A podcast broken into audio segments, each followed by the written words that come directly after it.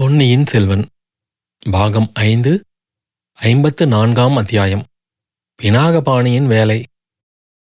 வைத்தியர் மகன் பினாகபாணி அரசாங்கத்தில் பெரிய பதவிக்கு வருவதென்று தீர்மானம் செய்திருந்தான். வந்தியத்தேவனை சந்தித்த நாளிலிருந்து அவனுடைய உள்ளத்தில் இந்த ஆசை தோன்றி கொழுந்துவிட்டு ஓங்கி வளர்ந்து கொண்டிருந்தது. இதற்கு முன் அவன் ஈடுபட்ட சில காரியங்களில் அவன் அவ்வளவாக வெற்றி பெறவில்லை. நந்தினி தேவி அவனிடத்தில் சிறிது கருணை காட்டியது போல தோன்றியது. பிற்பாடு பழுவூர் ராணி அவனை அடியோடு மறந்துவிட்டாள். குந்தவை தேவியை பார்க்கப் போனபோது அவர் அவனுடன் சரியாக முகம் கொடுத்து பேசவும் இல்லை. பழையாறை அரண்மனை வாசலில் வந்தியத்தேவன் மீது ஒற்றன் என்று குற்றம் சுமத்தியதில் அவனிடம் அடிபட்டதுதான் மிச்சமாயிற்றே தவிர லாபம் ஒன்றும் கிட்டவில்லை. ஆனால் முதன் மந்திரி அனிருத்தர் அவனை கூப்பிட்டு அனுப்பி கோடிக்கரைக்குச் சென்று ராணியை பிடித்துக் கொண்டு வரும்படி அனுப்பியபோது இனி தான் பெரிய பதவிக்கு வருவது நிச்சயம் என்று முடிவு செய்து கொண்டான். அந்த காரியத்தை எப்படியாவது சரிவர நிறைவேற்றிவிட்டால் போதும். முதன் மந்திரியின் தயவினால் அவன் அடையக்கூடாதது ஒன்றுமில்லை. பிறகு முதல் காரியமாக வந்தியத்தேவனை ஒரு கை பார்க்க வேண்டும்.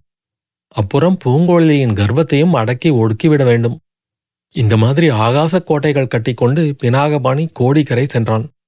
அங்கே கோடிக்கரையில் ராக்கம்மாளை மெல்ல வசப்படுத்திக் கொண்டான்.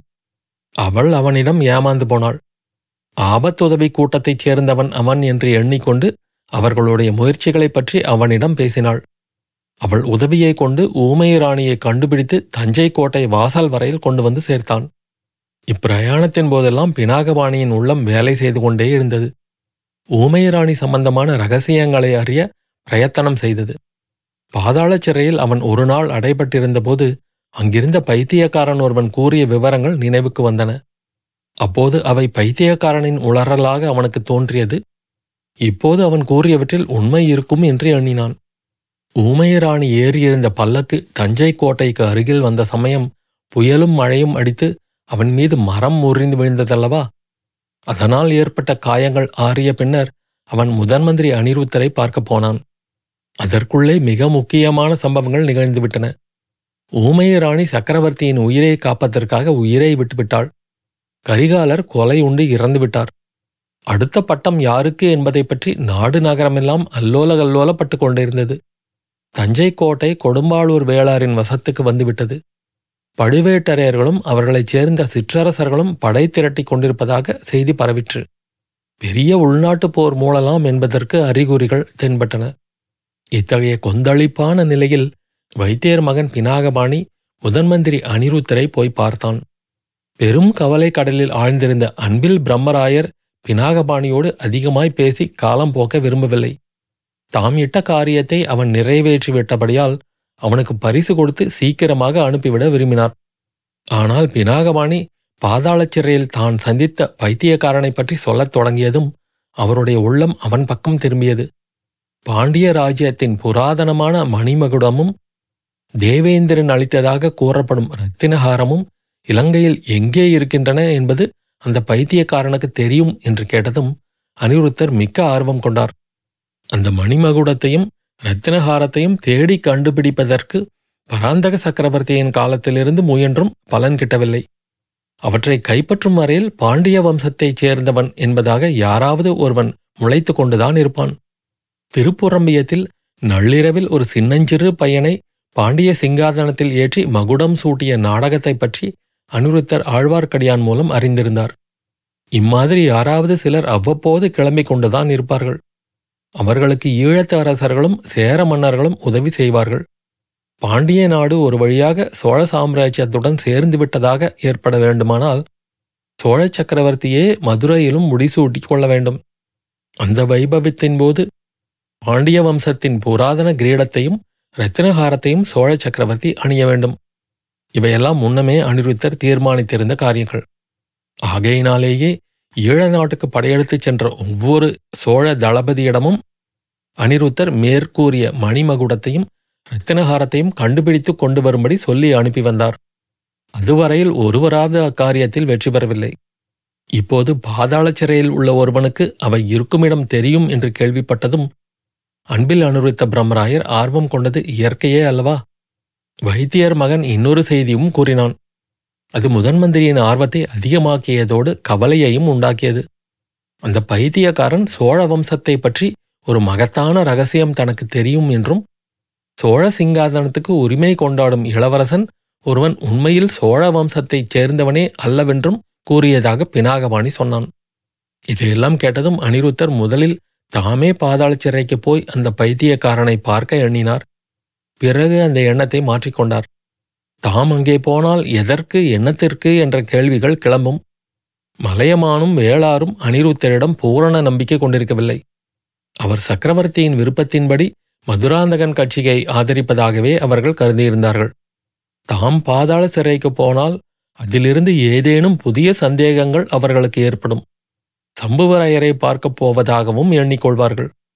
இந்த அம்சத்தை பற்றி நன்கு யோசித்த பிறகு அனிருத்தர் வைத்தியர் மகனையே உபயோகித்துக் கொள்ள விரும்பினார்.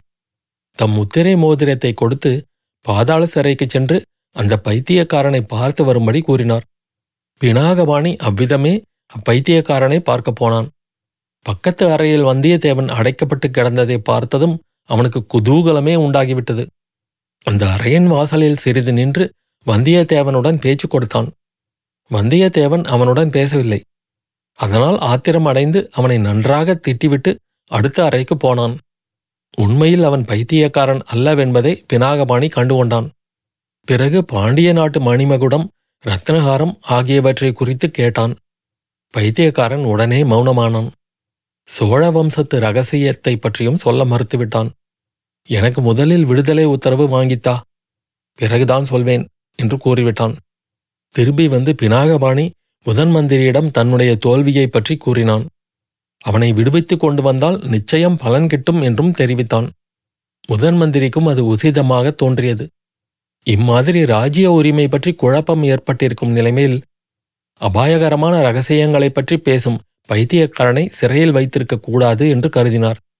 அவனை தமது அரண்மனைக்கே அழைத்து வந்து உண்மையை அறிய வேண்டும் என்று எண்ணினார். அதன் பேரில் கொடும்பாளூர் வேளாரை பார்த்து அவரிடம் ஒருவாறு இந்த செய்தியை கூறினார். சின்ன பழுவேட்டரையரால் பல வருஷங்களுக்கு முன்னால் சிறையில் அடைக்கப்பட்ட கைதியை முதன் மந்திரியின் விருப்பத்தின் பிரகாரம் விடுதலை செய்வதில் பெரிய வேளாருக்கு ஆட்சேபம் ஒன்றும் தோன்றவில்லை. எனவே அப்பைத்தியக்கார கைதியை விடுதலை செய்ய கட்டளை எழுதி கொடுத்தார். அதை வாங்கிக் கொண்டு பினாகபாணி கர்வத்துடன் பாதாள சிறைக்கு சென்றான். முதலில் வந்தியத்தேவன் அறையின் வாசலில் நின்று அவனை விடுதலை செய்ய உத்தரவு கொண்டு வந்திருப்பதாக சொன்னான். வந்தியத்தேவன் அதை உண்மை என்று நம்பி நன்றி கூறத் தொடங்கினான். உடனே பினாகபாணி தன் உண்மை சொரூபத்தை காட்டலானான்.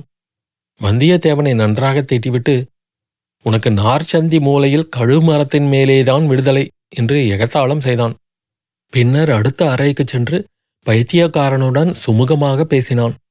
அவனைச் சுவரோடு சேர்த்து பிணைத்திருந்த சங்கிலிகளை அவிழ்த்து விட்டான் இதோ உனக்கு விடுதலை உத்தரவு வாங்கி கொண்டு வந்திருக்கிறேன். இப்போதாவது உனக்கு தெரிந்த ரகசியங்களை சொல்லுவாயா? என்று கேட்டான். உதன் மந்திரி அனிருத்தரிடம் அழைத்துப் போவதற்கு முன்னால் தானே அந்த ரகசியங்களை அறிந்து கொள்ள வைத்தியர் மகன் விரும்பினான். வைத்தியக்காரன் தன்னுடைய விடுதலையில் அவ்வளவு உற்சாகம் கொண்டவனாக காணப்படவில்லை. வெளியேறுவதற்கும் அவசரப்பட்டவனாக தோன்றவில்லை.